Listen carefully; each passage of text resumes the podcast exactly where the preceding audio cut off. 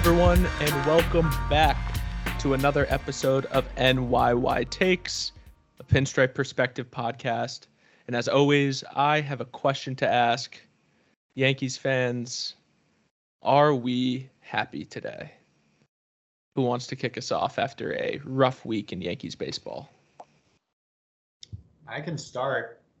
I am happy in that I think this might be rock bottom and there may be nowhere to go but up. Okay.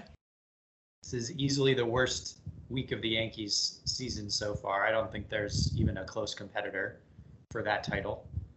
Getting swept on the road in St. Louis, losing two out of three to the Mariners. Things were were bad. They they were about as bad as they've been in a long time this week. So, series opening up in Boston tomorrow. I will be at the Saturday game. So it would be a Oh, great nice. opportunity for the Yankees to try to reverse their fortunes, get back on a winning streak. So we'll see. I, I am I'm as sad as anybody, but I'm happy in that I think there's a chance for the team to reverse their fortunes really fast. And, you know, they played like the best team in baseball for the first 70 to 80 games of the year. There's no reason they can't get back to that level. Les, how you feeling? Are you happy? I am not excited right now. It's challenging to be a Yankees fan, but I always appreciate Matthew's takes. He tends to kind of recalibrate the conversation, but you know, it's it seems like a listless brand of baseball that the Yankees have been playing for the better part of a month now. So, you know, I'd love to see them go out and turn it around up in Boston. So that would be fantastic. Uh, it's definitely challenging to to be excited about Yankees baseball with the NFL also getting started right now. So it's challenging to maintain a positive focus on Yankee baseball. What do you think, Robert? Yeah, I I wouldn't say I am happy, but I also wouldn't I wouldn't say I'm unhappy, and I feel like I have that answer a lot. But I'm kind of with Matt on this in that this is in all likelihood rock bottom. And I think a good place to sort of kick off is that, you know, we need to we can realize that Anthony Rizzo has been out for a long time. Giancarlo Stanton has been out for a while now. Well, I guess a while being the last week. Haven't had Luis Severino. The team made some trades. You know, they gave away Jordan Montgomery, and as we know from hearing what players had to say, Jordan Montgomery was very well liked in that clubhouse. And they had a tough stretch, right? I mean, you make all those trades at the deadline, and you have some letdown losses to the Mariners. You make the trade, you- you're down four nothing to the Mariners, and you battle all the way back, and then you end up losing that game seven to six.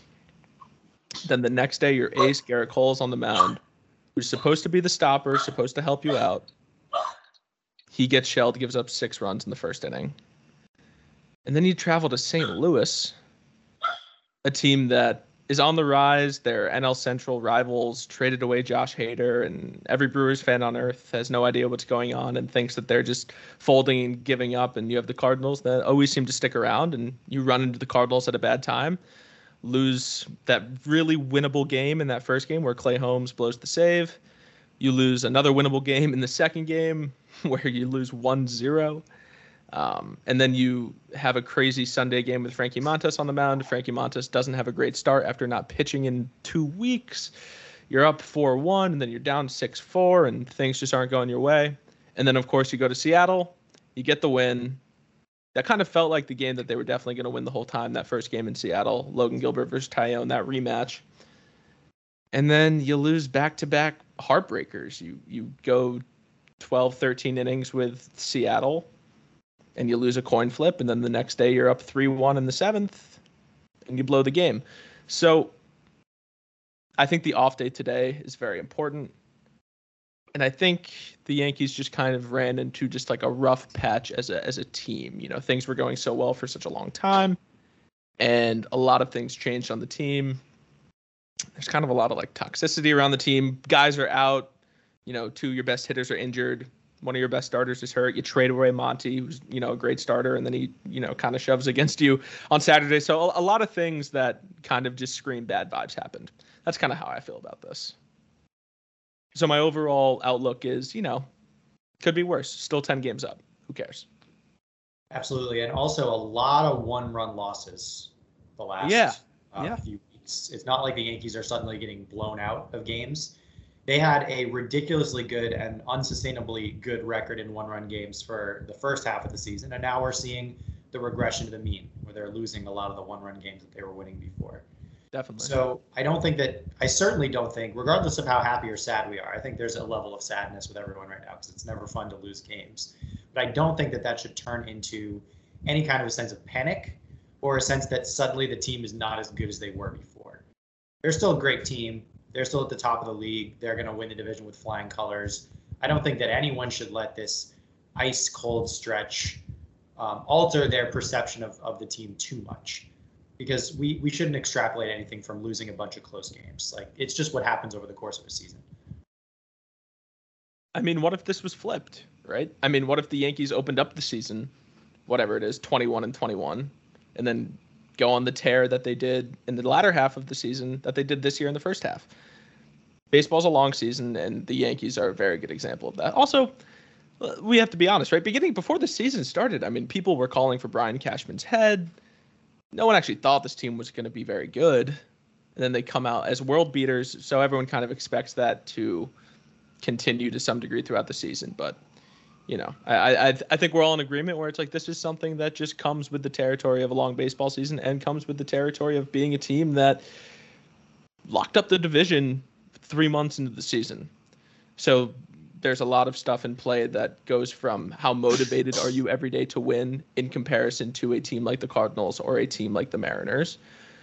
You can have a tendency to drag when you know that you're in the playoffs already. I mean, we even see it with Rizzo. It's they they squeezed out that extra day off before he could come back because it's like, do these games really matter? I mean, they don't. I, I to some degree they really don't. I, depending on how much you you value having home field advantage over the Astros in the playoffs, because I think home field advantage throughout the playoffs is now a pipe dream. The Dodgers have gone on a ridiculous tear. They have 76 wins, and you know they're doing their thing. So now it's a battle between the Astros and the Yankees. The Astros have not been playing great baseball. They lost to the Rangers yesterday, um, and they've kind of just been up and down. So, you know, at this point, it's like you know you can value home field as much as you want, but at the same time, it's hard to get up every day for this. You traded away a guy that everyone likes. Your best guys are hurt. Off day, regroup in Boston. Matt will be, Matt is in the building, so obviously they'll win, um, and and they'll get going again. But I mean, is there anything else? Is there anything? Oh well, obviously we missed the. We haven't spoken about the Matt Carpenter injury.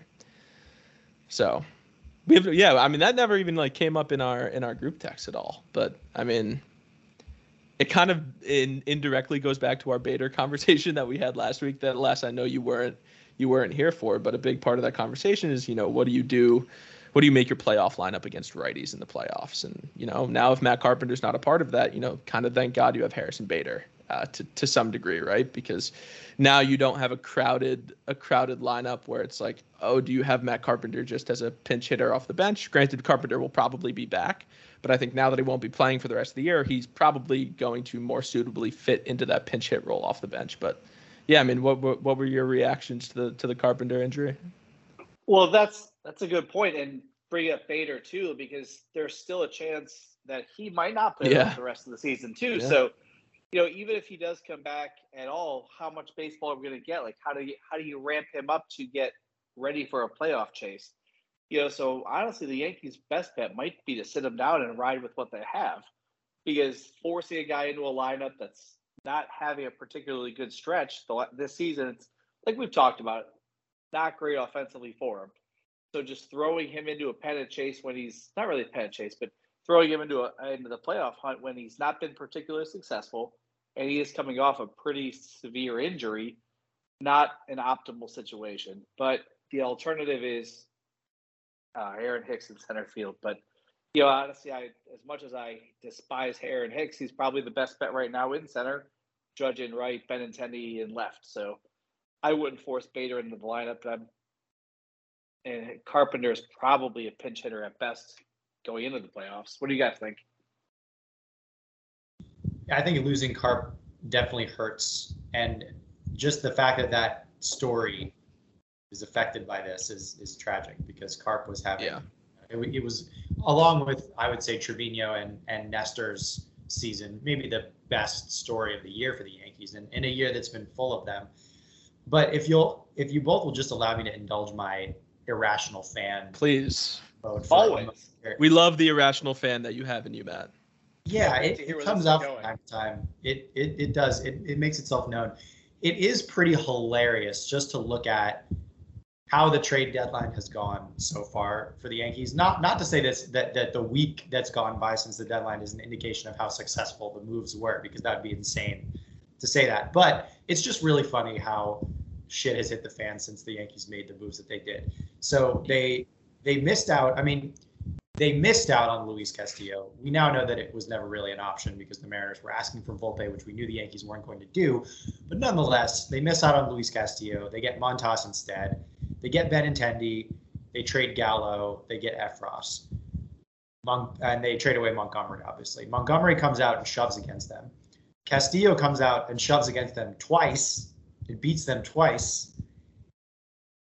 Uh, Montas gets shelled. Effross had a role in, one of the meltdowns over the weekend. Ben Benintendi hasn't hit at all. Joey Gallo has hit and got his first home run in a, in a Dodgers uniform last night as a pinch hitter.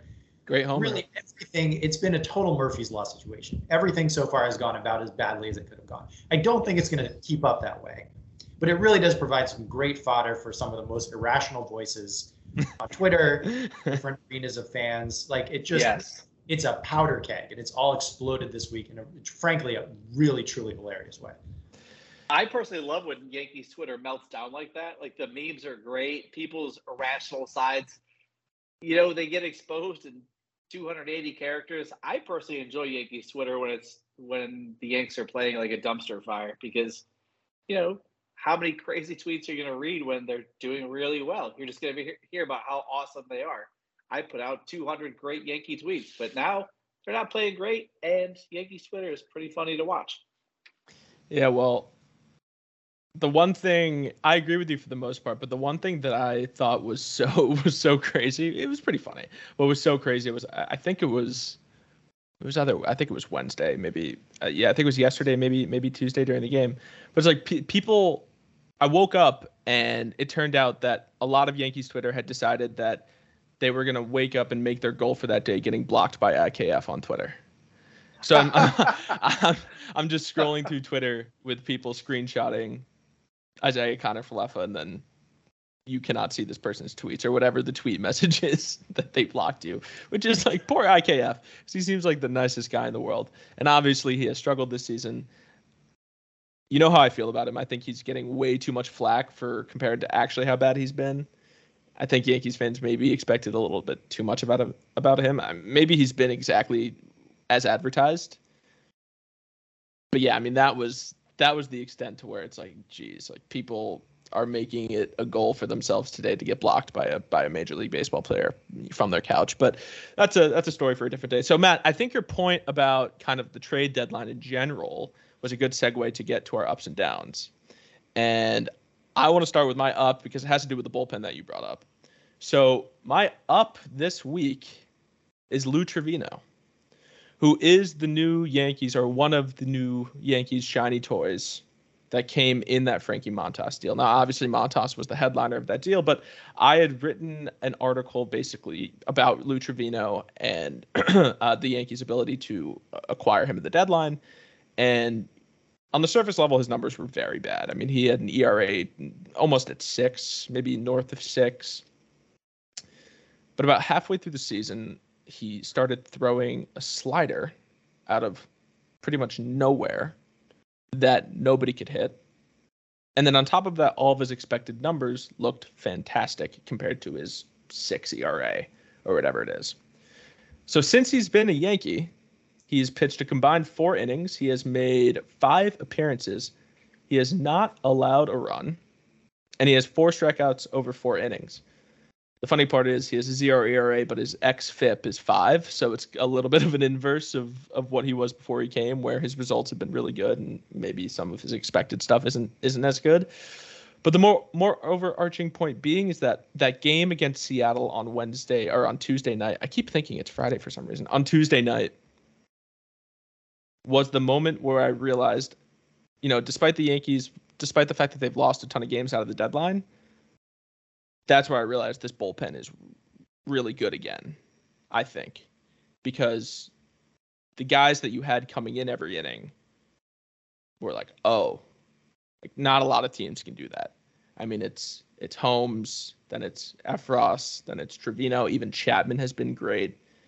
And then obviously you have Loaisiga, who, you know, being the ground ball and play guy that he is, is going to get beat around sometimes. But I'm still, you know, he's not as good as he was last year, but um, he's still, I think, reliable.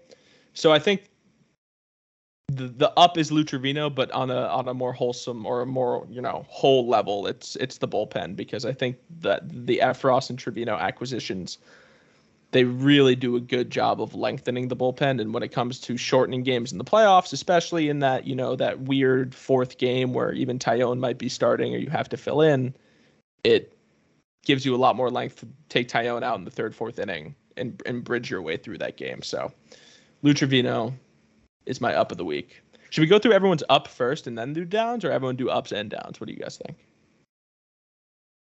I say Whatever go ahead. you're feeling. Go ahead with your down, Robert. Yeah. Okay, my down of the week is Albert Abreu. Another guy in the Yankees bullpen. But um I'm gonna be honest, pretty sick of watching this guy pitch. He came up. Well, obviously he was DFA'd by the Rangers. Yankees got him back. He was traded for Jose Trevino. Yankees got him back. Always had strike throwing issues but he was good when he when he started with the Yankees. He was having scoreless outings. He was getting through innings for them. And then over the past few games, the cracks have been showing a little bit. And it's not even that he's been terrible. It's more that I I I don't want to see Albert Abreu continue to show up in these high leverage situations. He's not to me a high leverage pitcher. Fine guy to have in your team. I understand he doesn't have any options left, so your only choice is to DFA him if you want to add someone else to the roster to pitch, which is fine. But just because the only option is DFA doesn't mean he needs to be pitching in the tie game in a tie game in the seventh inning or later. Uh, it was cute to begin with. I don't find it cute anymore. So I'm I'm, I'm pretty out on Albert Abreu, but I'm able to understand that he kind of has to stay on the roster because you don't want to just get rid of him out of nowhere. He'd probably be picked up on waivers immediately by a team. So keep him around. But he can pitch he can pitch in low leverage situations. I don't really need to see him anymore in the high leverage spots. So that is my down of the week.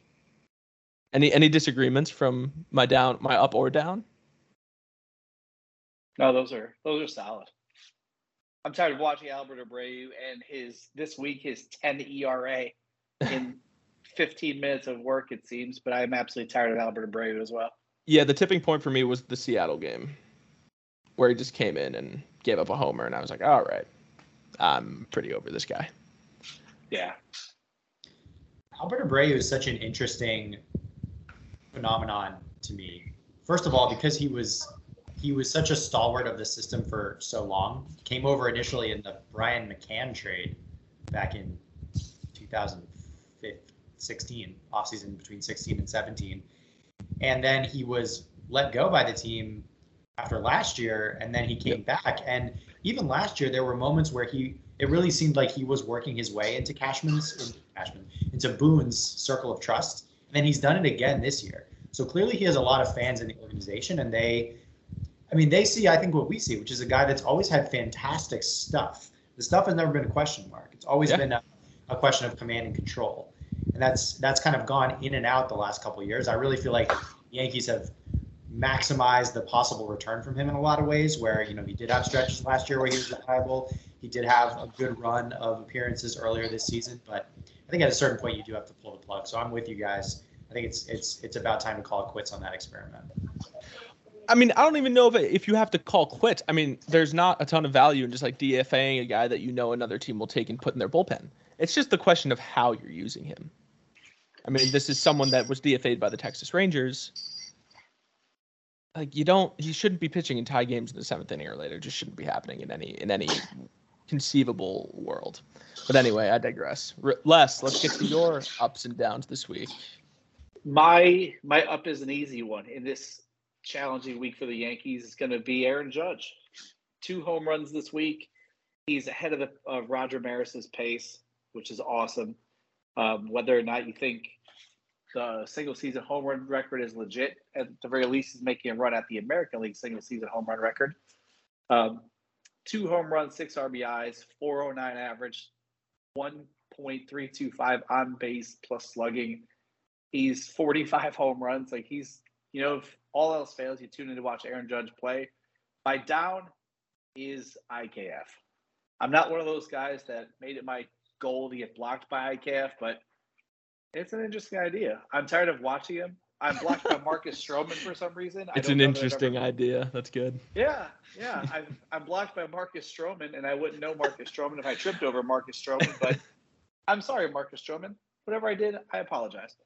Um, IKF hit 063 this week. That's why there are these rampant calls, loud calls for uh, Oswald Peraza to come up to the show.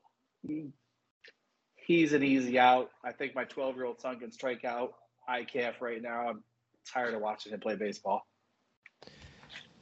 You know what's really sad about the IKF thing is that in that game against Seattle on Tuesday in that extra inning game, on that play where uh, who was pitching? Was it Matt Brash? Maybe was pitching for the Mariners.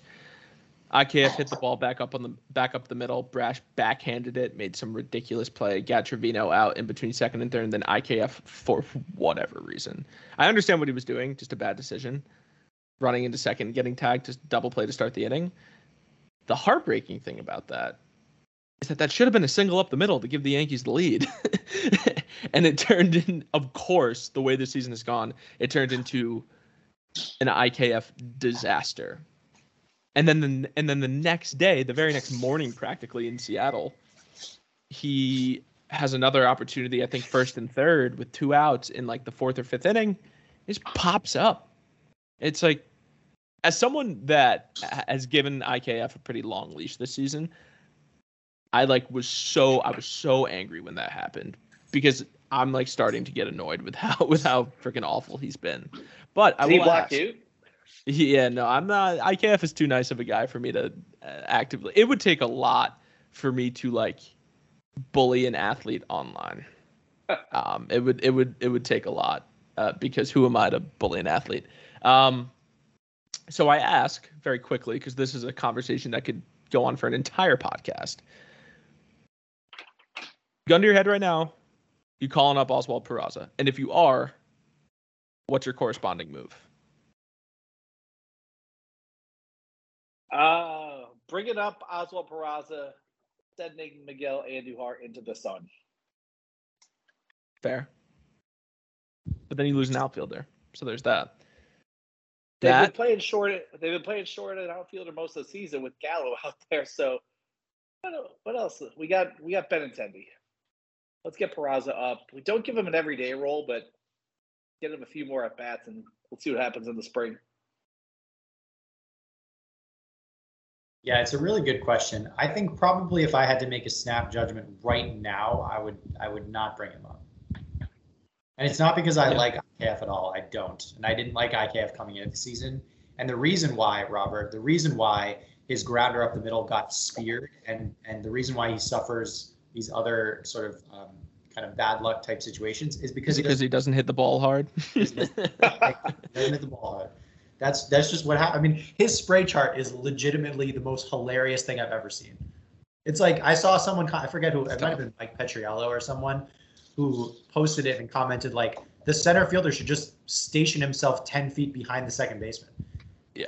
That's really uh, and that would eliminate all of his hits because they all fall into the no man's land between the outfielders and the infielders. Like that's not it's not a sustainable offensive profile for a player. So again, not IKF seems like a great guy. I'm never in favor of bullying athletes anywhere, so I don't agree with anyone who's who's antagonizing the guy, but he's bad. And he's not he's not a certainly shouldn't be a starter on a major league team. That being said, I don't know that promoting Peraza is going to solve your issue for you. Uh, I, I, would need to, you know, I, th- I think it's it's quite encouraging that Peraza has come on very strong in terms of his offense in the second half of the year. I think he's certainly on a good trajectory. I think it's impressive that he survived the deadline, given that he's on that upward trajectory. But I don't know that you don't want to bring up a guy who's not ready and then have him struggle, lose confidence. That that just that doesn't usually work out well. So I think at this very moment, I would say stick with what they have as much as I hate it. Yeah, because I agree. I don't and it, it it's funny because if because the way the Yankees are looking at it, I think is the right way, which is we have a 10 game lead. Things are rocky right now, and people want to see Peraza come up and electrify this team and like be the catalyst. But you don't want to make him that. You want to have Peraza be eased into this scenario. Everyone in that Yankees front office knows that IKF is the whipping boy right now. Everyone involved in baseball knows that IKF is the whipping boy right now. Oswald Peraza probably freaking knows that. So if you call up Oswald Peraza, he immediately has every single pair set of eyeballs on him. So you're creating a lot of pressure for a hitter that, frankly, I don't think is that ready for the major leagues. On the season, he has a, a 105 WRC plus. I know that the last two months have been a lot better, but his approach still needs a lot of work. He still strikes out 24% of the time. He's only walking 7% of the time if you scale those to what you know the average is for a AAA guy going to the major leagues, that K percentage ticks up, you know, to 27, 28, and that walk rate goes down to, you know, four, three, four, five percent. And if he comes up and he struggles, and it's like you rush him, and we, I think we see this with C.J. Abrams this year, who the Padres really rushed up pretty quickly. He looked lost at the plate, and I think it's very detrimental to his development. So I don't know why you would want to call him up when you are 10 games ahead. Your season is basically set. You don't need to cause any more hoopla. You can let this kid develop in AAA and let him continue to rake. Just because you've raked two months in AAA doesn't mean you just go to the majors, especially when you're not that much of an immediate necessity.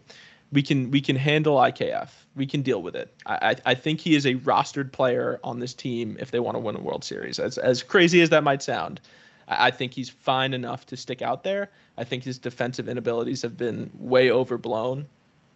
And I think his defense has been better of late. I mean, he made a couple of great plays since we last spoke. So I'm not so worried, and I don't want to put Oswald Peraza in a in a spot where he's looked at as someone that's supposed to electrify this team that like doesn't even need electrifying right now. This team is this team is ready to go, and every move they have made and every move they are currently making is just with eyes on October. So I'm oh. okay with everything that's happening.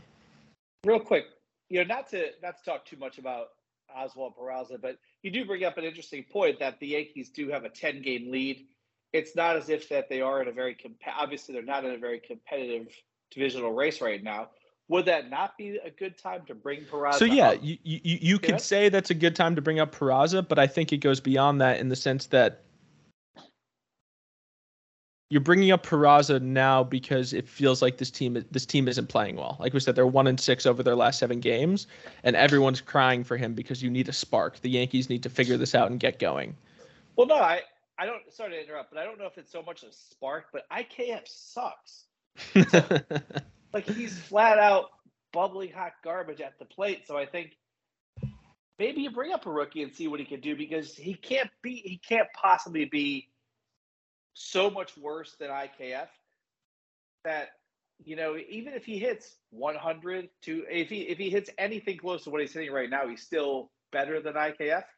That's I don't want to do too much about it, but you know what's to lose? You're 10 games up. IKF clearly stinks. Why not give him a shot for a little bit? And then if he does, if he's not great, you don't put him on the postseason roster and you send him back to Scranton. He's got options.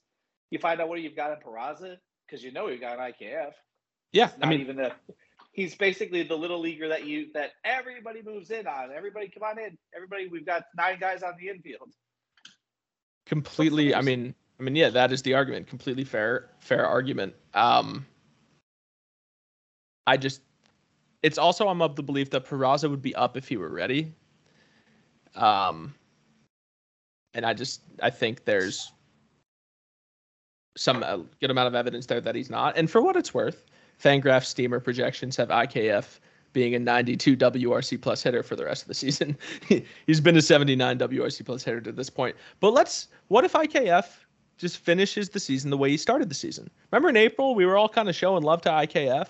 Yeah, that wasn't him. so long ago. So he is a hitter that can, you know, run into some BABIP luck and and be impactful here and there with his glove. Yeah. So I'm fine with it. I don't want to bring up Peraza if he's not ready.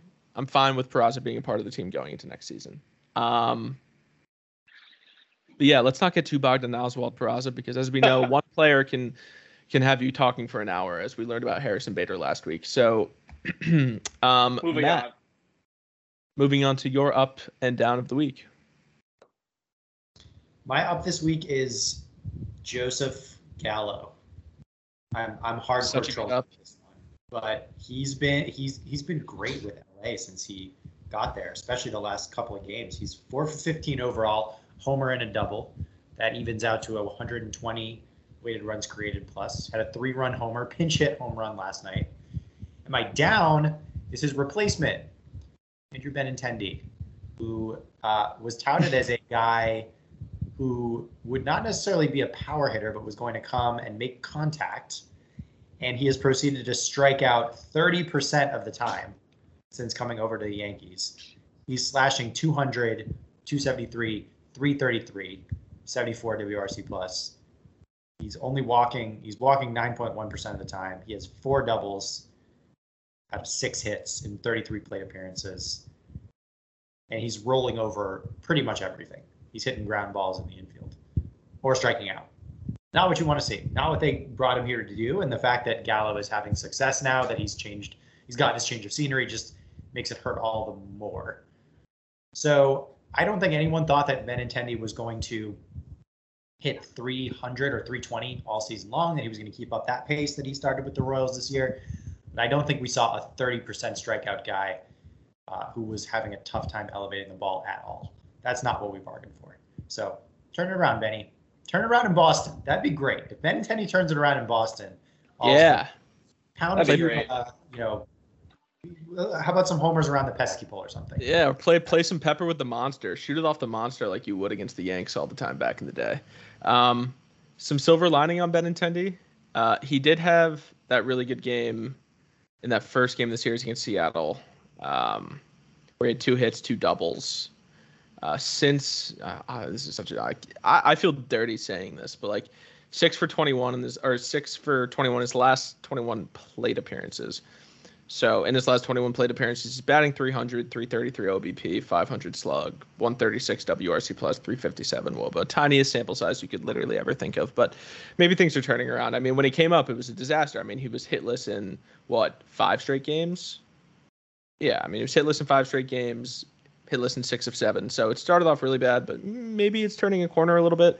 He he's got a hit up until yesterday. He had a hit in he had at least two he two hits in two games, one hit in two others, and then one hitless game. So four out of five games he had a hit, which you know maybe he's maybe took him a while to like figure it out and settle down. You know, who knows? Um, the Joey Gallo thing. So last night, uh, I, I or I saw his post game press conference from last night, and I've never seen a guy look so much less stressed in my life. Joey Gallo's got a tan. He's got his beard back. He doesn't have people booing the crap out of him every night in LA because how can you be mad and boo professional athletes in Los Angeles when you can go to the frickin' stadium from the beach, from surfing all day? You go straight to a baseball game. So I'm really happy for Joey Gallo. It's a very similar similar situation to Gary Sanchez, where I think if Joey Gallo hit like a big home run off the Yankees in the World Series, I'd be kind of happy. I'd be genuinely happy for this guy. He looks so much more relieved already. He looks, you know, visually looks like the Joey Gallo from Texas, slowly but surely. So, wish nothing but the best for him. Definitely. Do you guys hate the, the, the Joey Gallo take about if he hits a homer, you'll be happy? Do you think you would be happy in that moment? You think there would be let's let's say for you know as a hypothetical, Joey Gallo hits you know it's like game one, game two in L.A. whatever. Joey Gallo hits a walk off homer. Are you mad or you like damn good for you, Joey? I'm Pissed. Two hundred percent pissed. I want to win. That's that. Every each game one team wins is another game the Yankees aren't close to winning. So I would not be excited if he hit a first inning home run. Great, awesome, good for Joey. Game winning home run. I'm irate. I'd be I'd be happy for for Gallo. I also think um, that the difference between this situation and, and the Sanchez situation for me is that my perception was always that the fans were actually pretty supportive of Gallo when he was struggling. I know that there were the boos. There were certainly the boos when he was striking out every single at bat, but you also heard a lot of chants for him. Like right up, right up until relatively recently, people really felt it, felt like a lot of people were behind him, trying to will him out of the struggles in a way that I felt like Gary never got that the the, the, the leash that Gallo got from the fans. I know the fans on Twitter said things, and and I feel like always the Twitter sample is like the worst of the worst. You know, you get the really vocal like assholes on Twitter, but in the stadium, I felt like Gallo was much better supported when he struggled than than Gary was. Where you know Gary would go through like an 0 for 10, and everyone would be talking about how he was the worst player ever and a lazy, you know, fat sack of shit and whatever. And and yep. nobody ever did that with Gallo. Yeah, that was so weird. You still heard those Joey Gallo chants, you know, this season, and Gallo never had any success this season at all, really. How so, much of a chance? Oh, sorry. Go ahead. Keep going. I'm I'm I'm I'm a big I'm a fan of Joey Gallo. I think he's a great guy. I think that the the diff there was a uh, sort of a gap between the perception of how hard we were on him and how hard we actually were on him. If that makes sense. Interesting. You know, I've been to a lot of Yankee games this year. Boos were definitely loud, but I mean, Aaron Hicks also got booed all the time. This gets booed all the time this season, and obviously Stanton, when he was struggling, got horrifically booed about like but like you know how much of joey gallo like getting support and like you know people chanting joey gallo or whatever is just because he has a really fun name to say it's a really easy name to chant like joey gallo that's very easy it really rolls off the tongue you know it does but yeah i mean all jokes aside the fact that joey was like scared to leave his apartment quote i don't get out much it's like i don't know it, maybe that was a little dramatic who knows like how if you walk out on the streets of manhattan there's a lot of people in manhattan that don't watch baseball not sure how many people would be like, "That's Joey Gallo." I also wonder. So I, I read I read that quote obviously, and I wonder maybe there was additional context that I missed, but I I wasn't sure that I necessarily extrapolated the same thing from that that most people seem to, which is that he was scared to go out because of people bully like or people harassing him. I thought it might have just more been like he didn't want to show his face because of how much he was sucking. And like, yeah, yeah. I mean, I think that is what it was. Yeah, but yeah, I I, I don't know that it meant that like if he was walking down the street, there were people like berating him. Although I'm well, sure no, that happened. That happened. I'm saying, yeah, maybe sure. it was more like for fear of that, you know, or he's one of these guys that like walks around and thinks everyone knows who he is, and they're all like, "Oh my God, that's Joey Gallo. He's like the worst baseball player on earth," type thing. Yeah, I guess my my point is that I don't I don't think that we should necessarily and and Joey Gallo hears this and needs feels the need to set the record straight. Feel free to do so, Joey. But I don't think that that quote necessarily implied that he was being harassed so badly that he couldn't leave his apartment. That wasn't. That yeah, wasn't, no, I don't. Yeah, I, I actually I don't think that was the takeaway, but I think it was more like he was so self-aware of how bad he was and how much people, you know, were criticizing him that I don't think it was like I don't want to go outside because people have been yelling at me. I think it's more like I don't want to go outside because I'm ashamed of myself type situation, which is arguably more sad. it's, it's very sad, and I, and I, appreciate like the candor and the honesty. And, yeah. and again, like, all of us reasonable people wanted him to succeed right up until the end. We yeah. were all behind him. Like I would have I mean, loved nothing more than for Joey Gallo to put together a you know streak of like an Aaron Judgian streak of home runs in, in consecutive games or whatnot. That would have been awesome. Yeah. I mean, I'm sitting here telling you I wouldn't mind if he had a walk off homer against them in the, in the World Series. That's wild. Uh, yeah, Les, Les, I know I knew you wouldn't like that one. Um, he get a first thing home run, but the Yanks win the game. All right, so I know we usually do our predictions to to round it out, but because we're on a bit of a weird week here, we're recording on a Thursday. It's later in the week. There's not, you know, we can do the predictions later if we want to, but I but I think a good, you know, it's a good time of the year to start this conversation, and we can kind of build on it as we do more of these weekly. Yankees playoff opponents. Who you want to play and why compared to another team? So obviously this is surface level now. I've I told you guys in the text this is a surprise. This is an idea that came up 10 minutes before I got in front of this mic, so I have nothing prepared. But we're gonna shoot the shit about it. So the Yankees' potential opponents, most likely opponents, are Seattle, Tampa, and Toronto. And this is first round, obviously. Seattle, Tampa, and Toronto. One of those three. of those three, who do you want to play the most? Who do you want to play the least? That's a really good question. I think for me personally, I I would not want to play Toronto. Toronto's played them pretty tough all season. They have a lineup that can. They, obviously, at that point of the year, they'll have seen them 19 times, so I, I wouldn't be excited about playing Toronto. Tampa, I'm honestly not afraid of Tampa, so I, I wouldn't mind playing Tampa or Seattle, you know, first round. So get some revenge on Seattle for whatever small damage they did this year. But I'd say either Tampa or Seattle play first round. I really wish I could choose a team from the AL Central. I know that there's no chance that that happens, but that whole division is so bad. I would love to face one of those teams. Of the of the more likely opponents, you could do the Twins. I mean, the Twins are an option. Twins are well, theoretically. Yes, I, I mean the Twins aren't really an option though. If if the Yankees end up with a two seed, yeah, I mean it, it's a little crowded. Only one, only one team from the Central is probably going to make it, and so they're going to be the three automatically.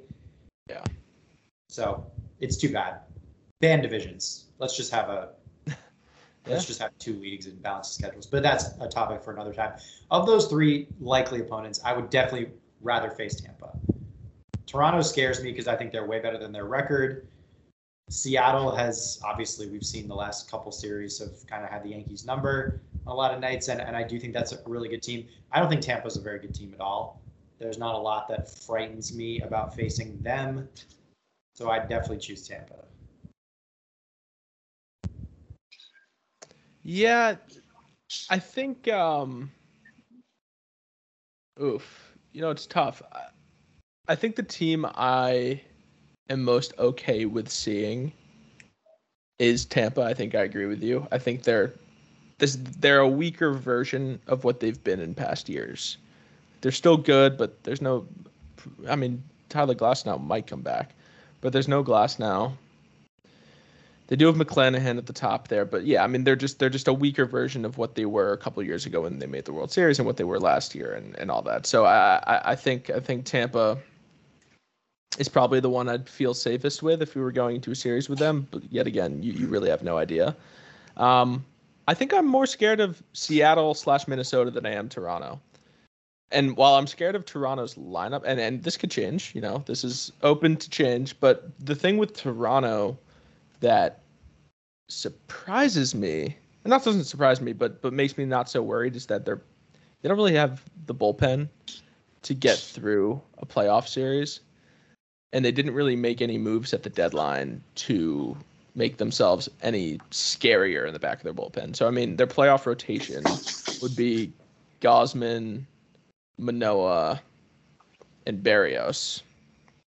And then their fourth starter is kind of up for discussion, right? I mean, there's Yusei Kikuchi, and then you know they got Zach Pop from the Mariners, but you know going through their bullpen list, it's it's nothing crazy. I mean, it's Anthony Bass, Yimi Garcia is good, but is struggling this season. David Phelps, Trevor Richards, Jordan Romano, Trent Thornton, Mitch White. So I think in a war of attrition, the Yankees actually just beat the Blue Jays because the bullpen difference is there. So as it stands right now, I think I think, you know, least scared of Tampa while also not that scared of Toronto. Uh, the Mariners are the one I kind of want to avoid um, because Luis Castillo is really freaking good. And Robbie Ray is also really freaking good. And they have probably the most underrated bullpen in, in baseball, I would say. Um, and they have like we're just freaking going for a team. I want nothing to do with that team in their first year in the playoffs in 21 years. So right now, that's where my fear stands. Um, but I think throughout the season that'll be an interesting discussion as we see, you know, how these teams kind of evolve over the the remaining the remaining two months. But I think the popular answer is Toronto. Um, but I just question it because you know the, in the playoffs the bullpen is important, and yeah, they can just outslug the, the crap out of you. But you know, I think I think the I think the bullpen there is, is a big red flag. Um, but yeah, anything else there? Any any? I mean, I guess another question would be: Would you rather face like the Twins or the Mariners in the playoffs? Oh, the Twins. Easy. Oh, Twins, absolutely. Not, that's not even a contest. I, I mean, I mean, is it? I, I don't know. I, the twi- the Twins have a good bullpen now. They have they have Fulmer back there, Jorge Lopez. Um, who am I forgetting? I'm forgetting someone else that's good. Oh, Duran, if that's how you pronounce his name. And then they got um, Tyler Mahle at the at the deadline. They have Sonny Gray, and they have a I mean they have a pretty good team.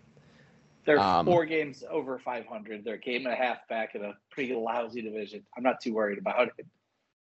I mean, you I can try, say what you want over the course it. of this. You can say what you want over the course of a season, but I mean, uh, the twin uh, the Twins aren't as bad as people want to say. I think. I mean that they they did a really good job improving their bullpen. I mean, they have a lot of righties in there. That would be a trouble for the Yankees. I think the Yankees can't hit Jorge, Jorge Lopez. Fulmer doesn't scare that that that. Yeah, yeah, he's been good recently. I mean, I don't think he's anyone that should scare someone. Um, but it's up in the air. I mean, the Mariners. The Mariners looked. I mean, they look like a good team, but I mean, who really knows? I think at the end of the day, the Yankees beat all of these teams. Um, at least I hope. but it's interesting because it's like a lot of the same type of team. Um, I guess we can also do predictions quickly, right? So why not? We can. So we have let's um let's just extend it for both series. I mean, we'll we'll, we'll probably we'll probably record on on Tuesday. But yeah. you know, it's it's six against Boston and or six against Boston, three against Boston in Fenway. Matt will be there Saturday night, as we know, um, and then three against Tampa at home. So, Les, your prediction for the next six games? I'm going to say because they've not been great, I'm going to go. I'm going to say three and three. Hmm. They haven't. They haven't done. I. I. I think it's backwards. I like I've told you before. I can't predict the Red Sox to win, so I think they go 3-0 versus the Red Sox, who are pretty terrible. And honestly, I think the Rays could be sneaky good coming up. So I, I honestly think that the Rays could could get them at home. Swept at home by the Rays, that would be something. Even though we've just said how how bad the Rays are this year, like I just don't yeah. think the Rays gear up for the Yanks, and you know I don't know the rotation. They got Germán. Are you going to see Cole? You're not going to see Cole on Saturday, right, Matt? Montas. Montas. Yeah, I, I'd say three and three is pretty reasonable. That is cr- I I am struggling to imagine what Yankees Twitter would look like if the Yankees swept the Red Sox at Fenway and then got swept by the Rays at home. It would melt down. Total like, disaster. People's minds just explode. Would would their brains just like totally collapse in on themselves? I don't know what people would do. It, but I would not be it good. Would be pretty bad. It would be wild. I have a five and one though because I, I do think the Yankees are going to go into Boston and win all three of those games, and I can't predict them to lose a game that I'm going to be at. And I think they'll take two or three from the Rays. I think it's going to be a turnaround stretch for them. I agree. I'm on the five and one train. I think they'll sweep one of these series. I'm not going to say which one, but they're going to sweep one of them. I think. Um, yeah, but I'm with Matt. I think it's a turnaround time. I, I, I think the downtime is over. They had their off day. I think Giancarlo is is Giancarlo back in Boston. I haven't heard anything so. about it, but I might have missed it. That was like a murmur for a little bit, but I'm not sure how true that is. If that's the case, full steam ahead. Um, I think Montas shoves on Saturday, hopefully. Um, and yeah, I think I think this little rut they've been in. This is now their second off day since the All Star break. They're back from the West Coast. They can taste going back home on their tongue Monday. Um, and they're back east anyway, so I think they'll start turning it around. Any final thoughts? Any any last words before the sign off? I'll send you guys pictures. Yeah, please yes. do. Definitely please do. chat. Fenway Park, a great historical landmark, not a very comfortable place to watch a baseball game. It's, it's terrible. That's a, that was going to be is a gimmick. That's my hot take of the after Yeah. What kind of gear are you going to wear to the game? I want to hear about the the t- the apparel. Yeah, I think uh, I'll I'll definitely wear a hat and uh, maybe I'll dig up a shirt too. Who knows? But I've I've worn all manner of. I mean, I've gone to at this point far more games at Fenway than I have at either of the Yankee stadiums. I'm used to yeah. it it's been my most of my childhood slash adulthood at this point. So also, there's usually a lot of Yankee fans there. Yeah, and there will be a lot this weekend because the Red Sox are hot garbage. So I'm yeah, sure. exactly. It'll it'll be a it'll be a much louder Yankee presence. Um, well, if nothing else, thank you everybody for listening. Uh, it's incredibly helpful if you rate the podcast, subscribe to the podcast, turn notifications on so you never miss another episode. Hopefully, Cito will be joining us next week, rejoining us, I should say. We keep we're having a little bit of a revolving door thing here, where like someone is off every week, but uh, we'll get all four of us back on at some point. Uh, make sure to follow us on Twitter at Pinstripe Purse. That's at Pinstripe P E R S. There's a bit of a voice crack on my behalf there. And without further ado, go Yanks.